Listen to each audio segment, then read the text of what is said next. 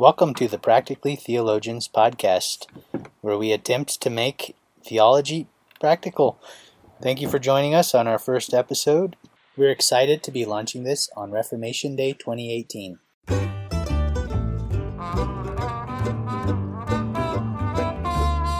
what sets the Bible apart? If I could just play devil's advocate, what sets the Bible apart from maybe other holy books, like say the the Quran, where where Just a quick uh, comment. Could we just call you Bob's advocate? Let's just say there's Muhammad Bob out there.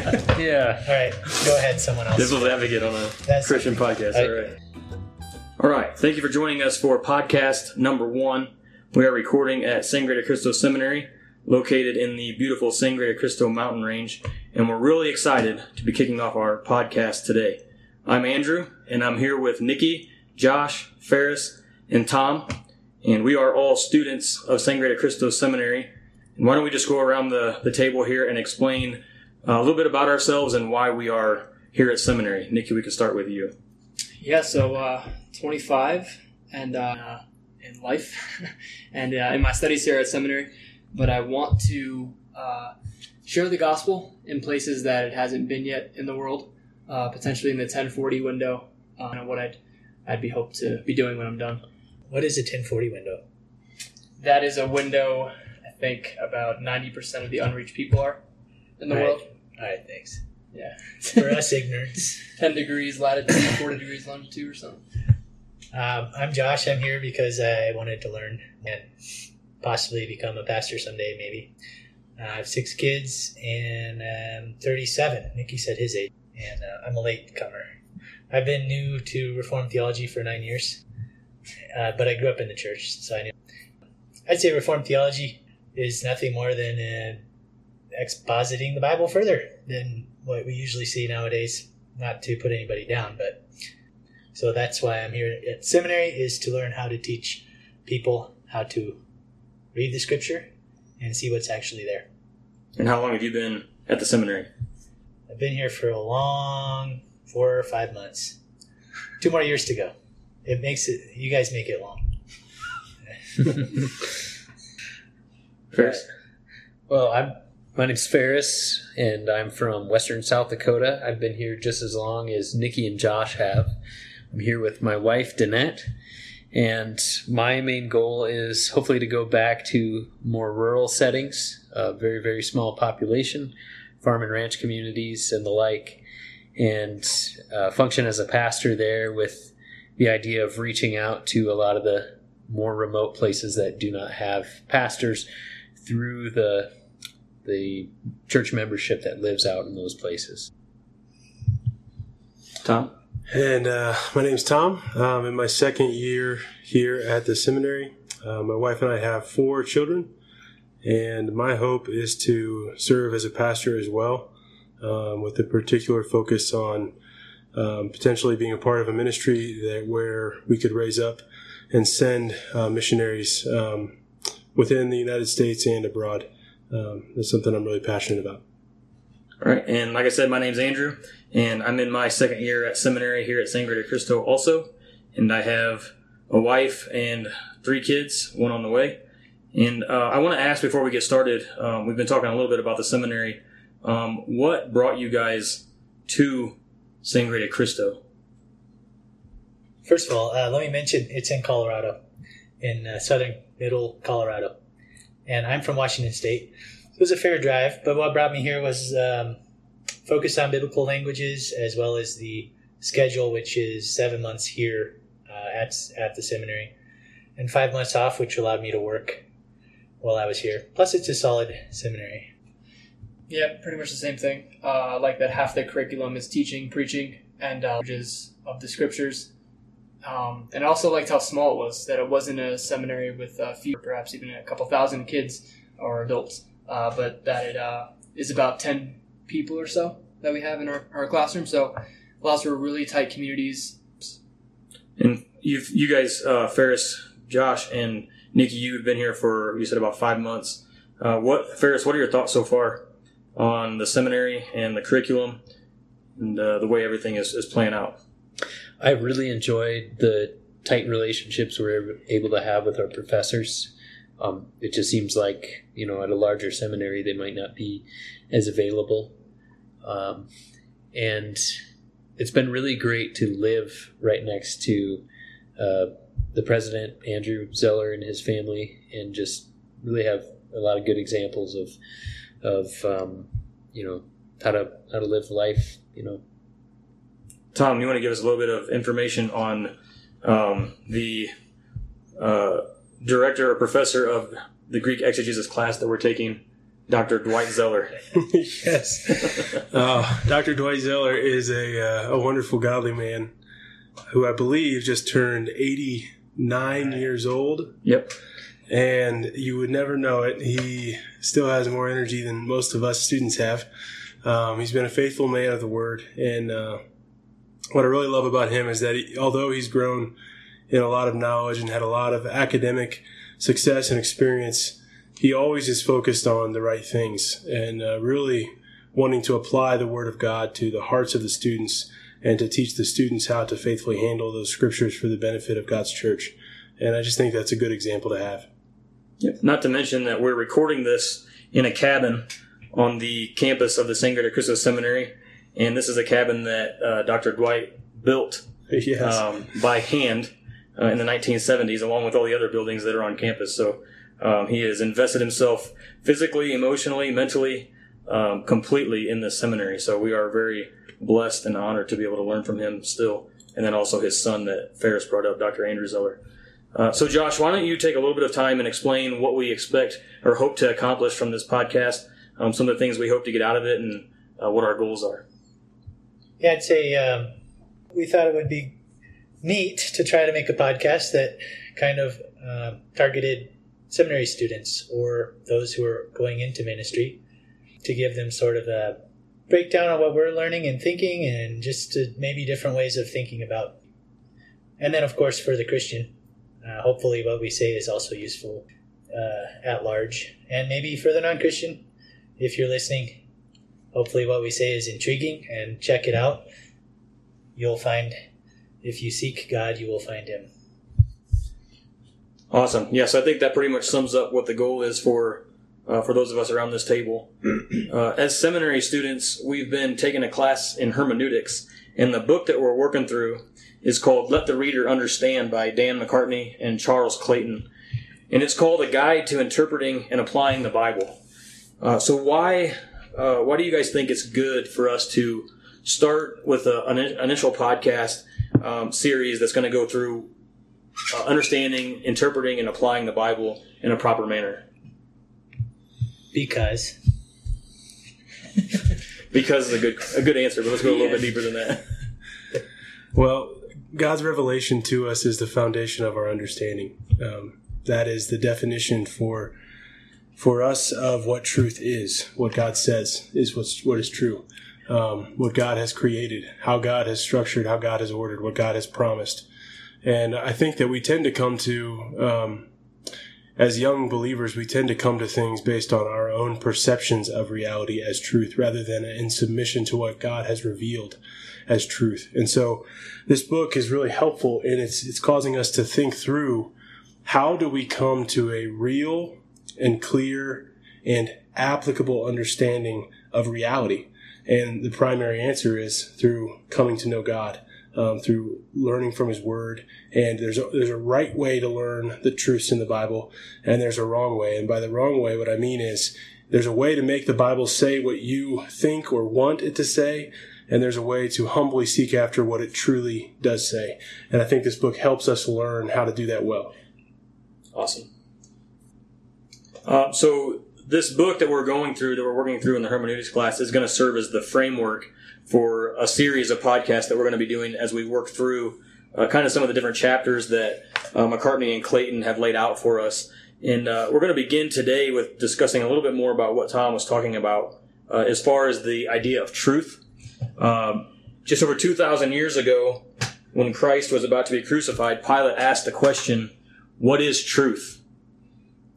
Uh, so, Ferris, can you give us a little bit more, uh, just some of your thoughts on how do we define truth today? How do we do it from a Christian perspective or a Christian worldview?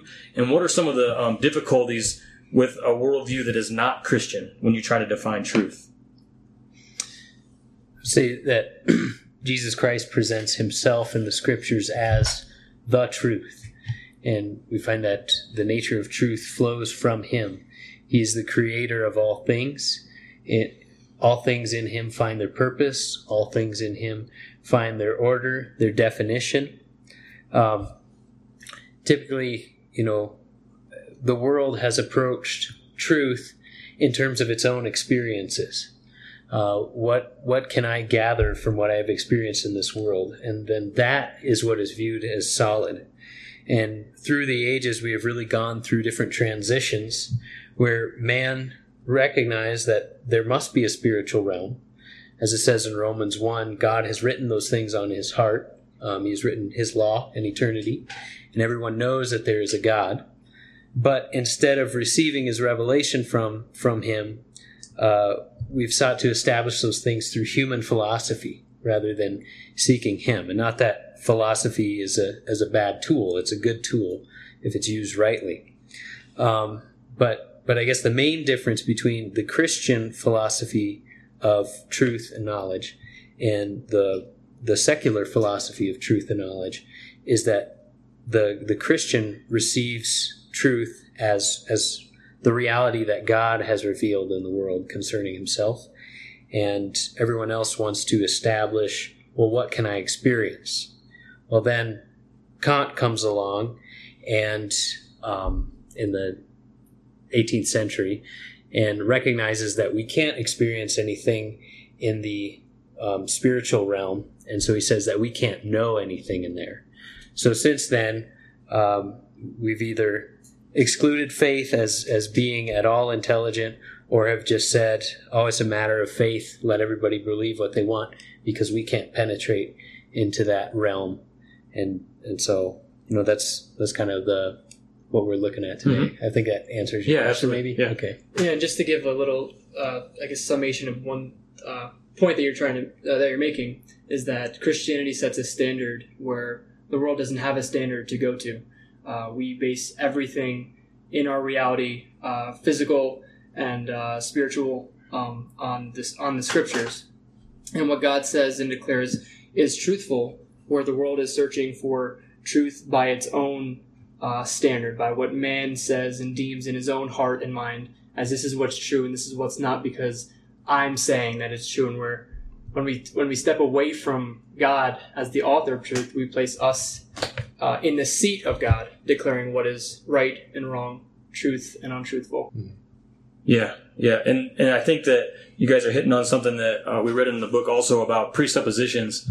Uh, so presuppositions play a big role in why we think the way that we do. They're kind of they're foundational. They're the foundation to um, that we build on when we put our thoughts together regarding uh, uh, what we think is truth. Does truth exist? Uh, so, can, who can explain a little bit about what what do we mean by presuppositions and why are they so important uh, in forming our worldview? Well, uh, that's a tough thing to to really um, fully explain. It's a it's a complex concept, and yet at the same time, there's some simplicity to it. And so, what I would point out is that a presupposition is something that you presuppose before you even enter a situation, before you try to understand a situation. There are certain assumptions that you come to that situation with assumptions about what is real, what is true, what's valuable or inval- or not valued. Um, and we all develop those, I think, from our uh, our human experiences, our life, what we're exposed to, uh, education, all those kinds of things can play a factor into what we then determine to be um, presupposed foundational truths. Um, the problem is, uh, in my opinion, that uh, the, the presupposition behind all the presuppositions, if you will, for a fallen, sinful human uh, being is that the ultimate determining factor of what is true is what I perceive to be true. And where the Christian, um, where God wants to grow the Christian, not every Christian is necessarily there, and, and certainly none of us are all the way there. But what God wants to grow in the Christian is a is a new presupposition or a new foundational belief that what is ultimately true is not what I perceive or what I feel or what I think, but what God says. Um, and I think that's kind of the main uh, point of te- of tension in the discussion um, that often we come to when we talk about some of the philosophical reasoning that um, Ferris was bringing up, as well as considering some of the, the things put forth in the book.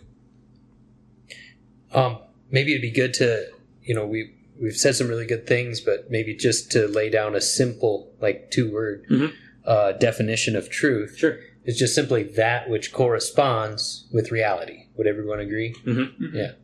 Yeah. So the the question then becomes, um, how do we how do we understand that reality, or how do we define that reality, right? Right. Uh, but you're right. The the definition of truth would be um, what that which corresponds to reality. Yeah. And then and then the disagreement could be, uh, how do we understand what is real? What is what is reality? Is it spiritual? Uh, is it only physical? Is it a spiritual realm that is outside of man that man could never um, understand or um, or receive truth from? So that kind of brings us into the next uh, the next topic that I'd like to talk about. Uh, we've talked about this truth uh, and the presuppositions that we have as Christians that Jesus is truth, that God um, has communicated through Christ truth to us, and also uh, we all have the understanding that God's word um, is His revealed word to us. And the question becomes: um, Is God able to communicate absolute truth or that which is true through His word to us in a way that's effective? And I think that we would all, obviously, around this table, we would say, yes, that's true. Uh, but what uh, what is it about God's word that gives us the confidence to know that yes, this is God's truth, uh, and yes, this is the uh, foundation of my presuppositions from a Christian worldview. so it's just out there in the open. Out there in the okay. open, whoever wants to take it, Um, or you can reform the question if you want. But just basically, what, what how is the Bible? Um, why do we build our presuppositions off what God has revealed? How, where does our confidence come from that the Bible is the Word of God and that it's true? It is true. And it says it's the Word of God. Okay, so it's, it says it about itself.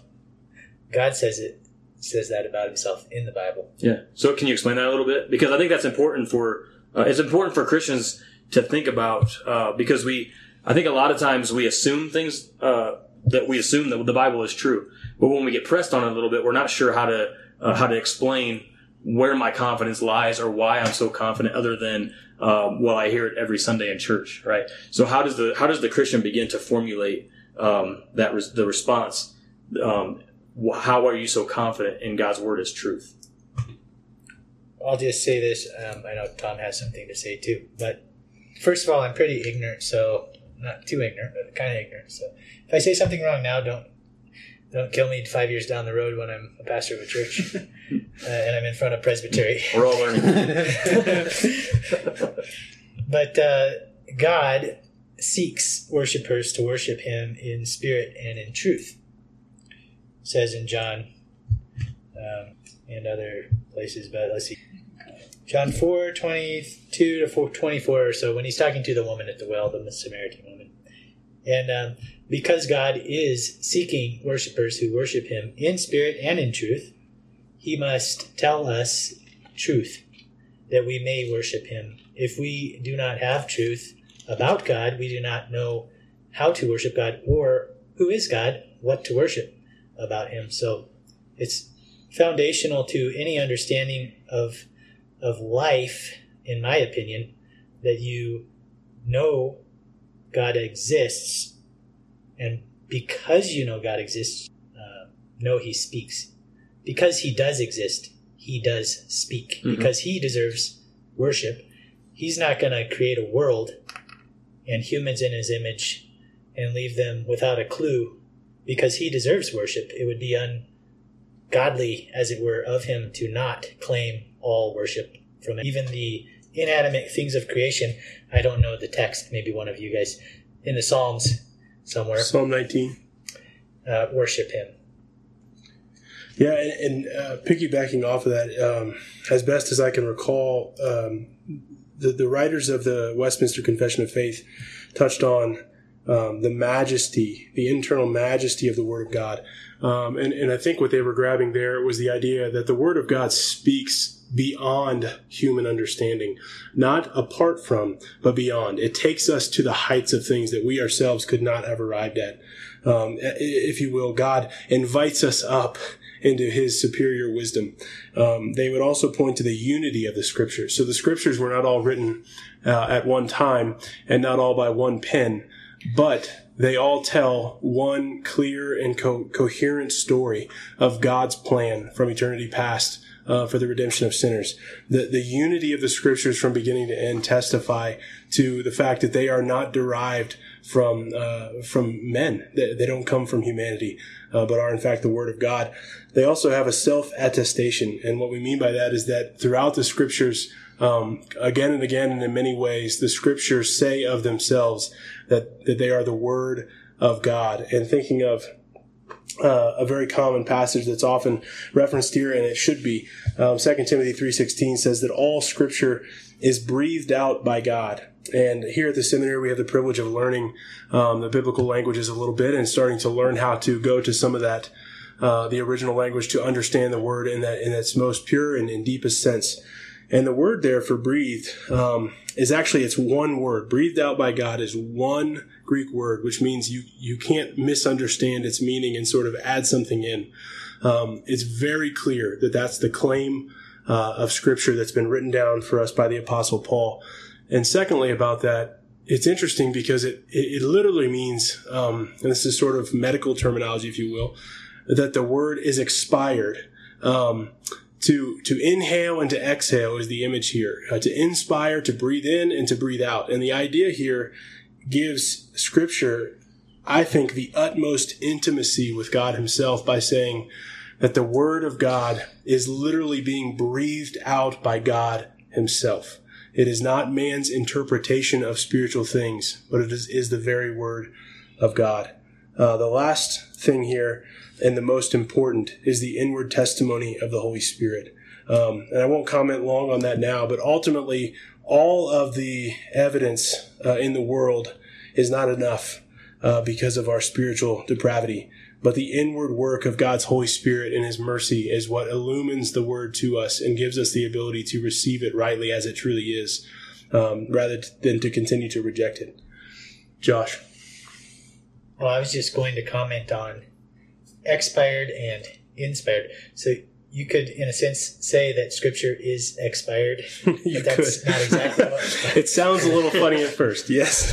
but inspiration has to do with the Holy Spirit's work with the authors of Scripture as they wrote, so that they truly wrote the very Word of God, even as the human author wrote the words down. So they were the ones inspired. So Scripture, in that sense, is inspired but like you were saying, it's just kind of funny to think about. Scripture, in a sense, is expired. expired. So, just in a world where there's just so many truth claims coming from all types of uh, people, all different types of beliefs, um, you probably touched on it a, a little bit.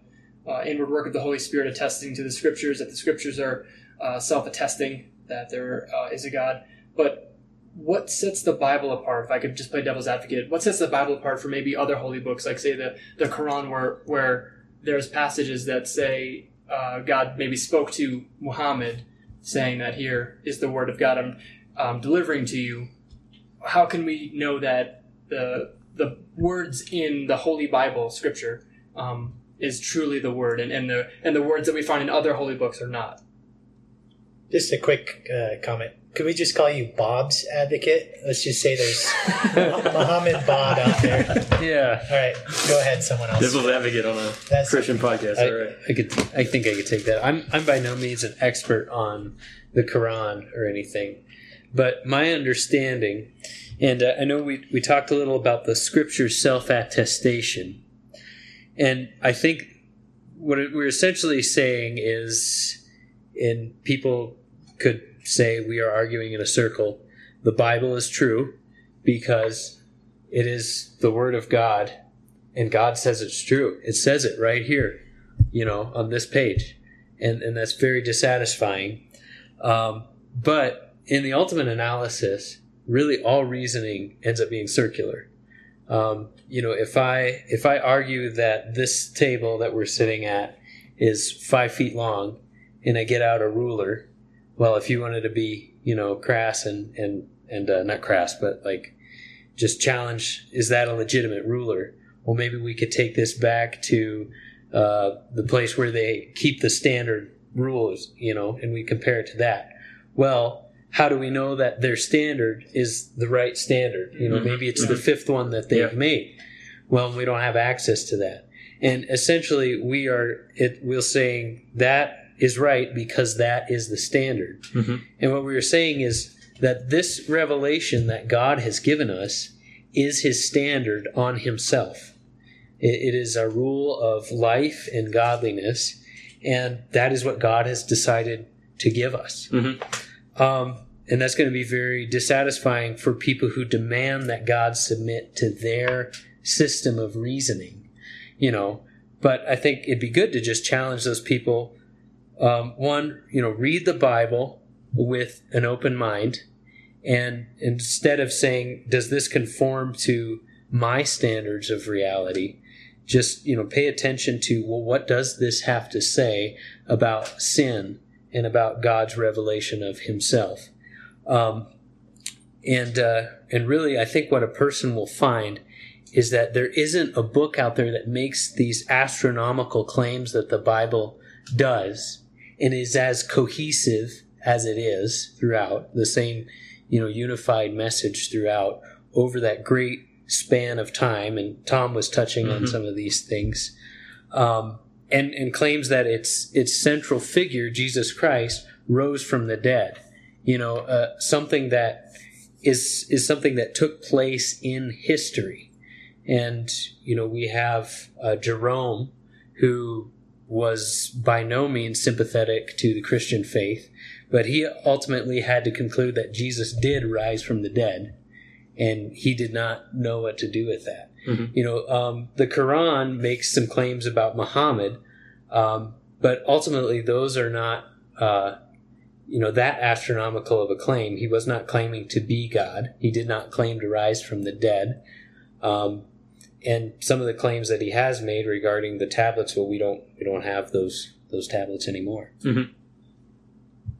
Another little thing to throw out there, maybe for a future podcast, is the idea of um, the only way that God could be a God who reveals himself, therefore, there can only be one true God who reveals himself, is if that God is the God of the Christian Bible because of his unique characteristics, including his being triune, the three in one ness of God, which makes him a God who communicates and who loves, etc. So that might be an interesting topic Mhm. as far as like the Quran, where you have Allah who's one God who's just one person, and he's not a personal God. He's kind of like the clockmaker who winds the thing up and sets it off, and people just hope to be in his good graces at the end of the at the end of their life, and they may or may not make it into a place of paradise, and um, who knows? He he doesn't care. Um, so the Christian God is far different than any other God. Yeah, I think that what you're getting at too is um, something we can talk about in a future podcast, but it's uh, tied into um, what sets the Bible apart is what makes Christianity itself unique from all other religions. And it's the God of the Bible for sure. Um, he sets himself apart as the standard by which all other standards must be measured. So he, he makes that claim himself in his word. Um, but also there's the idea um, of grace and um, Jesus Christ as the as the Savior and the sacrifice um, and living the life that we could never live. There's there's those elements of Christianity that set Christianity apart, um, and those are the things that the Bible attests to as well that we can possibly talk about at some point. And Josh, you were saying last where God has to be uh, triune or, or has to communicate through Christ, that Christ is absolutely essential. And I'd rather have you explain it than have me Uh, botch it. Well, I would still watch it, but maybe not as bad as you. Jesus Christ is is God the Son, and God created the world with an intent of glorifying Himself through the Son. Without a Redeemer who can be both God and man in one person, but without a a God who is both uh, takes on a human body and interacts with His creation personally, there is no revelation. There's no way for God to reveal Himself unless He is um, comes to us in, in the person of his Son, Jesus Christ. And the Holy Spirit works to illumine that word to us. The triune God is the God who communicates Yep. through Jesus Christ the truth.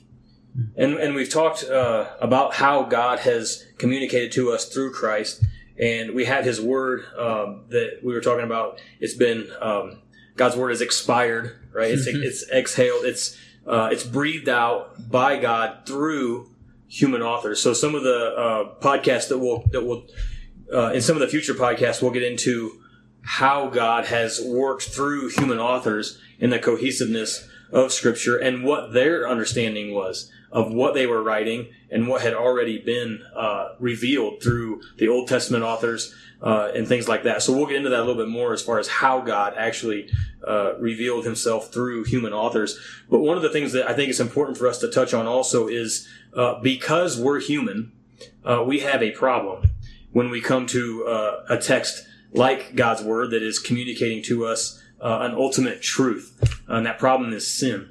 Uh, so, how does sin, our indwelling sin, affect uh, our understanding of God's Word, or how we uh, how we take things from God's Word? How does that uh, how does that hinder us, or is it even a problem that we should worry about? Well, We're, fight, we're fighting yeah, over we, are Fighting Who with the gets go microphone. first? you know, you, that's like It's the uh, opposite fighting. It's that's like bait on a on a fishing line when you're with seminary students. Uh, we, we've all got some good thoughts there, but um, you know, I, I would just go back to the uh, opening narrative of Scripture, where God um, provided uh, lavishly for Adam and for Eve. Um, he told them not just not to eat of the one tree, he told them to eat of all the other trees. And I think we miss that uh, a lot of times. We, we end up looking at it in a very narrow and negative way, as if God was um, restricting in some way, when in fact he was lavishing.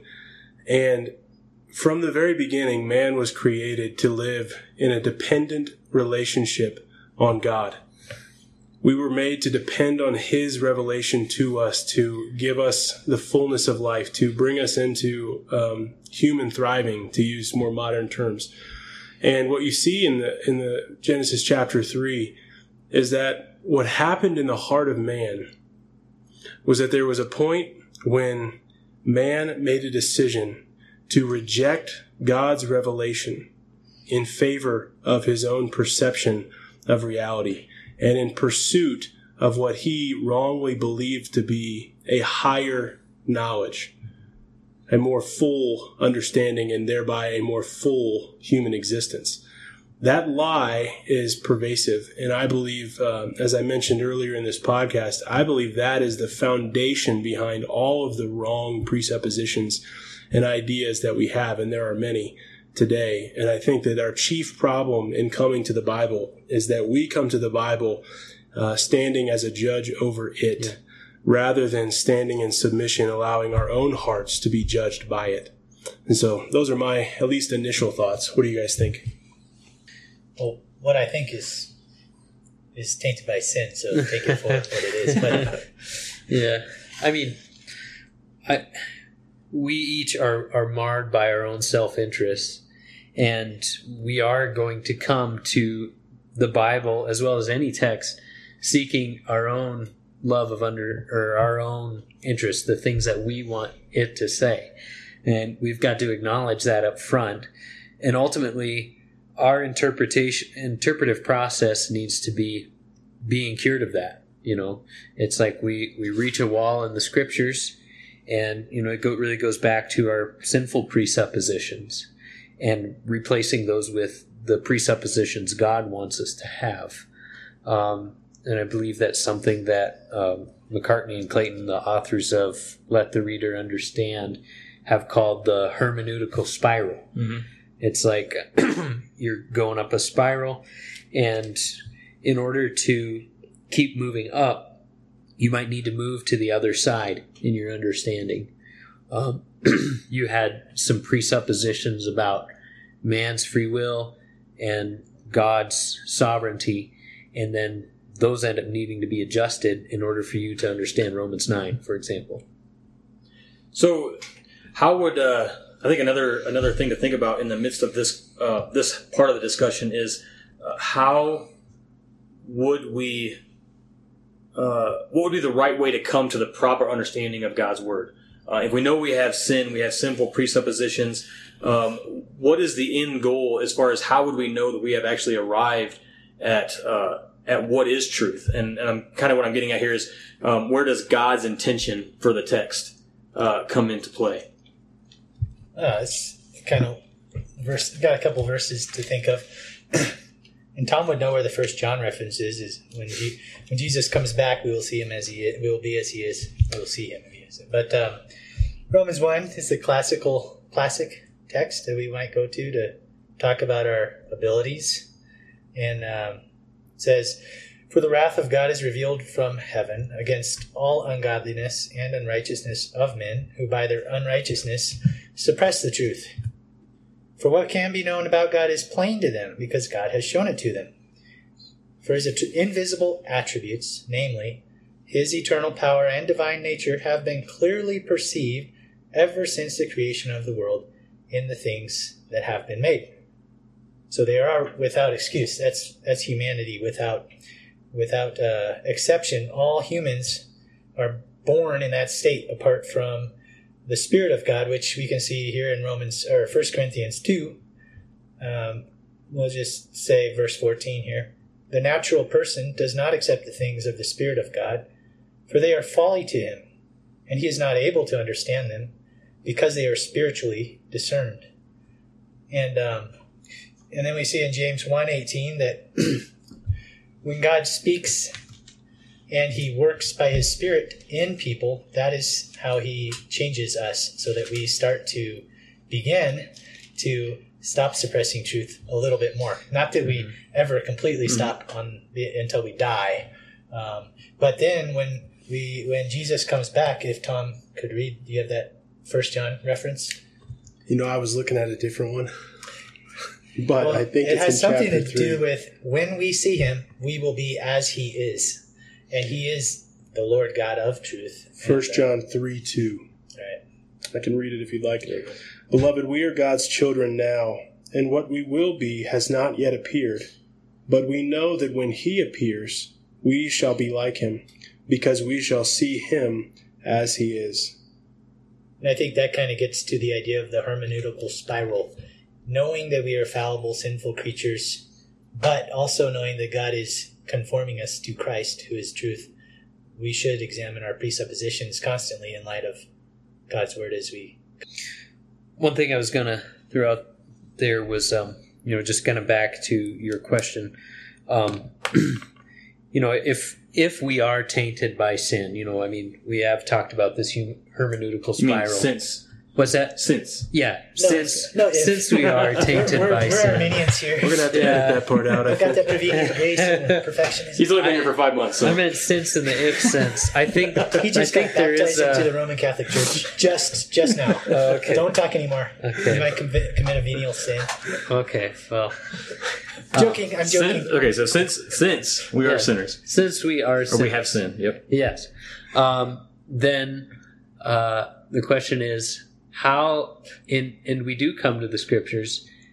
So if we need to have the right presupposition in order to have the right understanding, how do we know we're interpreting anything in the Bible correctly? Mhm. Like, is it is it really just? I mean, we can say God has communicated absolute truth, but how do we know that we are able to receive that rightly and not just make a bunch of gobbledygook out of it, Mhm. especially in view of the fact that there's so many uh, denominations in Yep. the world.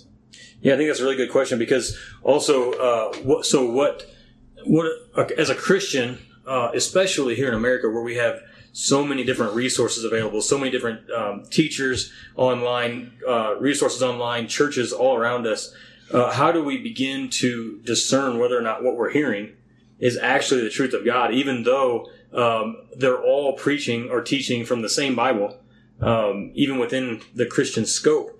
Uh, how do we know that when two people say two different things, what's our method uh, for for uh, coming to an understanding of what actually is truth? Right. Um, especially when we recognize, like you said, that uh, that we're sinners and we have our own presuppositions that we're bringing to the text. So part of that is what we will touch on in future episodes as we continue to go through this book. Let the reader understand. We'll kind of dig into a little bit what is the proper hermeneutic or the proper method uh, to understand Scripture, and then we can hold that up against some of the teachings that we're hearing, or what our what the preachers are saying, uh, or what different uh, Christian literature is saying, right? And be able to know, um, okay, this is truth, or this doesn't really coincide with what Scripture actually says, even though it might be the, the text itself, right? So that's that's one thing that we'll continue to touch on. And I, and I think that's why um, the Reformers and in the Westminster Confession it says that the final authority for all matters of life and faith for the Christian is the Word of God. Um, because anybody can stand up and say, you know, I have an authoritative message.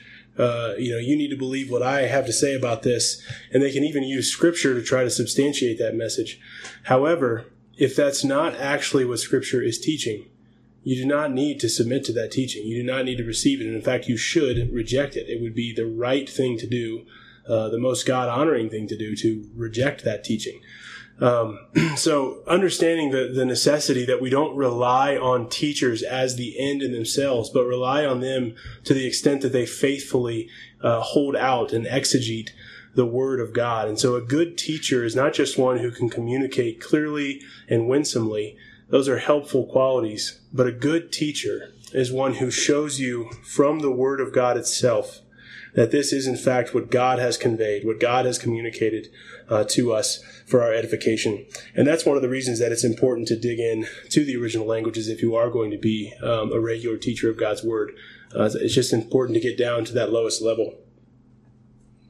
Uh, and one of the things that uh, that Clayton and McCartney touch on is the ethical uh, responsibility for someone that's going to be teaching God's word and how it's unethical uh, to preach or teach something or to to convey a, a, meaning of a text that's not actually what the author intended. Uh, so they kind of talk about how even uh, apart from God and His Word, even in the secular realm, if I was to write something with an intent and you took that to mean something completely different and then went ahead and with my name attached to it said, well, this is what he meant to say and it's not actually what I meant.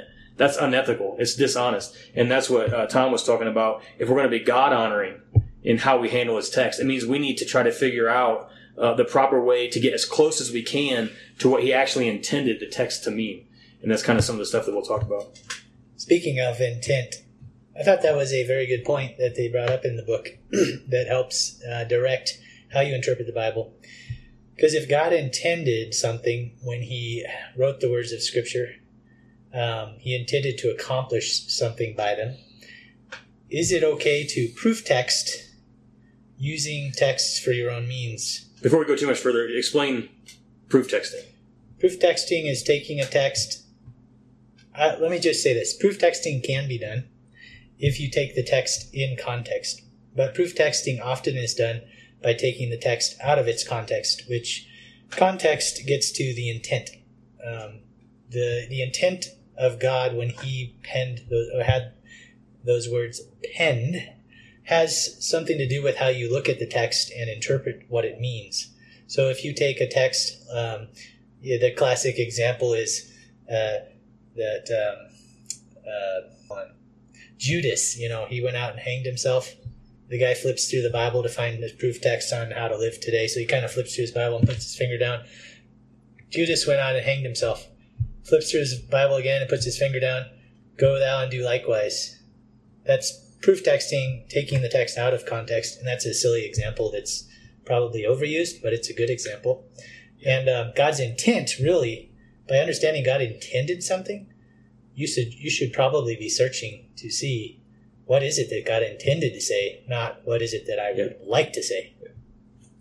And I, and I think that's a really good point because it's easy for us to come to the Bible uh, with an agenda and to use it toward our own desires, our own ends. However, I think that the agenda that God has set for us to have is to come under or come in submission to uh, His agenda, His will, His desires, His plans.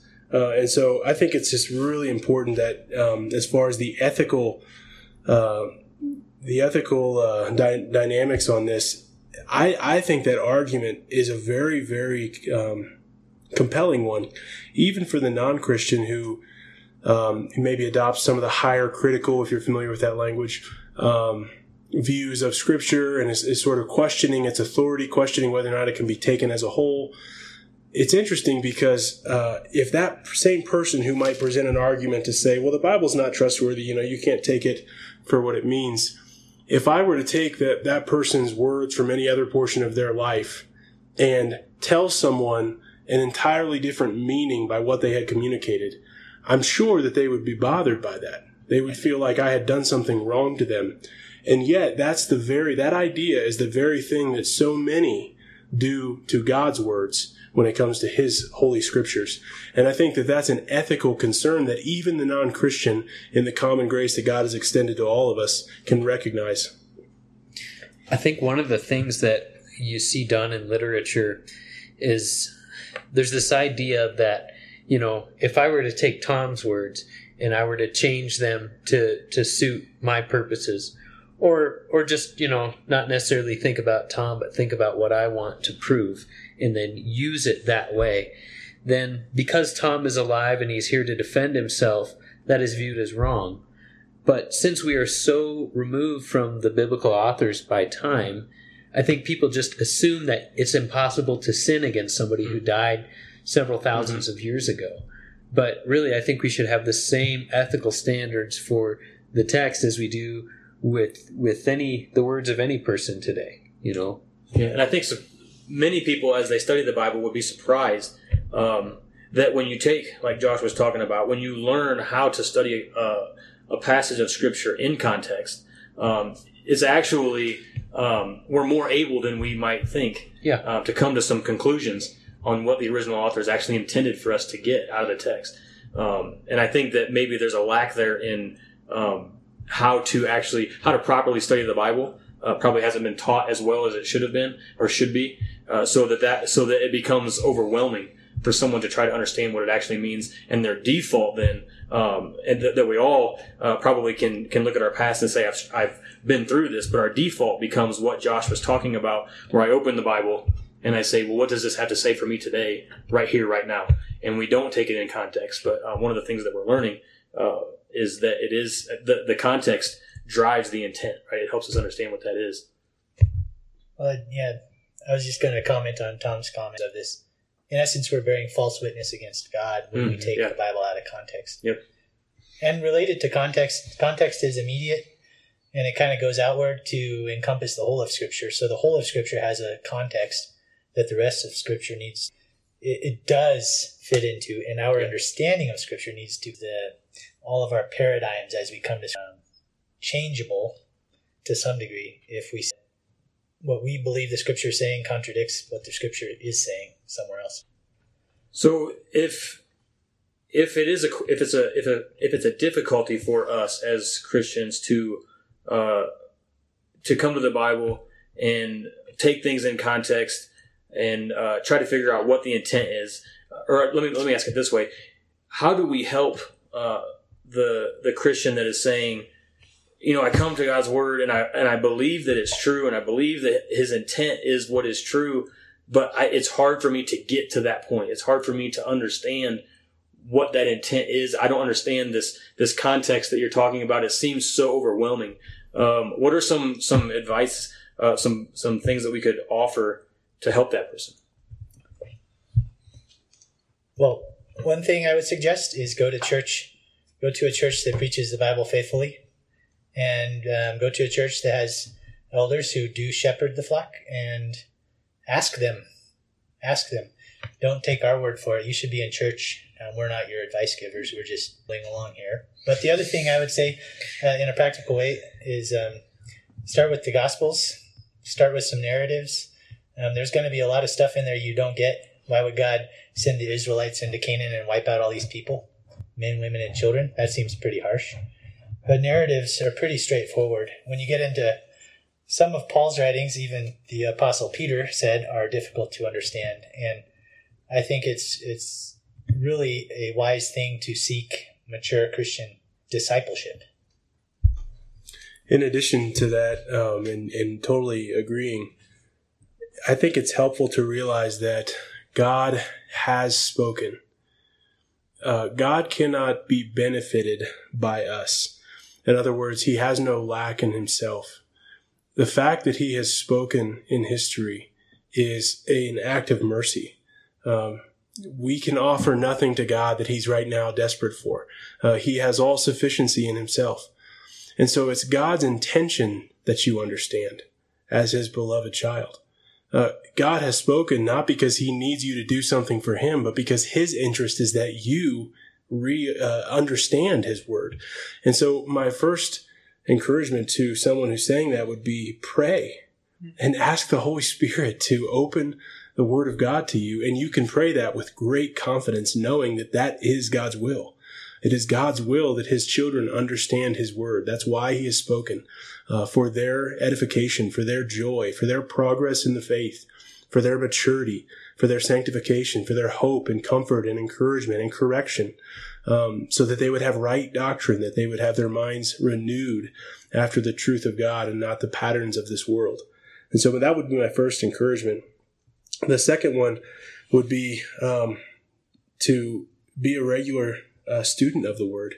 Um, part of the reason that the Bible can feel very abstract and unfamiliar is because it is unfamiliar, uh, because we've made it, we've been unfamiliar with it. Um, and so just being in the Word daily and really reading through, not at random, but reading through a whole letter or a whole book um, over the course of a week or two and really asking good questions about what's the overall message here. Um, what what are some of the big themes that are happening here? What are some major verses that maybe are grabbing on to the, the summary of what this book or letter is about?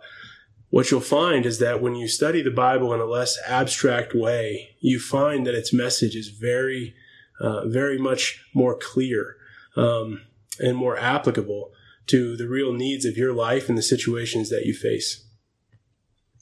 All right, yeah, I think um, an, an encouragement from all of that that I think gives us great encouragement is uh, that uh, as a believer, if you're a believer in, in, Jesus Christ as your Lord and Savior, and, and uh, you are a Christian, your standing before God uh, is not determined by uh, how deep of an understanding you have of His Word. Your your standing before God is uh, on the basis of your faith in Jesus Christ. so while it is a, it can be a a difficult uh, journey at times to try to study out God's word, and it requires uh, knowing a proper uh, methods for understanding His word. It requires prayer, it requires the work of the Holy Spirit, and God doesn't promise that that's going to happen overnight. It is a journey. It's it's a sanctifying process.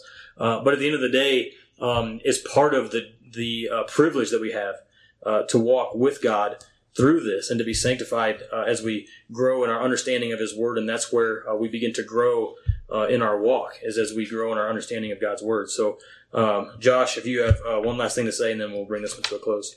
Well, I was going to say, tying right in with your comment. Perfect. We have Jesus Christ, who, as the Son of God, the truth, grew. So he grew in knowledge. So uh, Luke two fifty two, and Jesus increased in wisdom and in stature and in favor with God and with man. So he was truly human and he truly learned from the scriptures, truly in no way sinning against God by bearing false witness as he interpreted. And he didn't cheat. He didn't cheat by just knowing it omnisciently. He grew in, in wisdom and knowledge and in learning and in favor with God and favor with man. So it is an encouragement to us that we have a perfect suffered in that way that he had to learn. He he didn't um, he didn't just come down omniscient. He was put on earth in a body where he died, he uh, lowered himself to a degree that we can't even comprehend. And part of that was that he learned by God's scripture, by God's spirit, and he did it perfectly for us. So, and in the beginning you asked, "What is truth?" and uh, that's John eighteen thirty eight. But that's uh, Pilate's response to what Jesus's claim is in verse thirty seven. He says, For this purpose I was born, for this purpose I have come into the world, to bear witness to the truth. And what you were saying, just Christ grew in understanding, but that he also in him his very nature himself eh, bears witness to the truth of God. Something. So, appreciate you joining. Now, if you'll just yeah. listen to the prelude, yeah. excellent, whatever. Yeah, postlude. Post, post, post, post, post,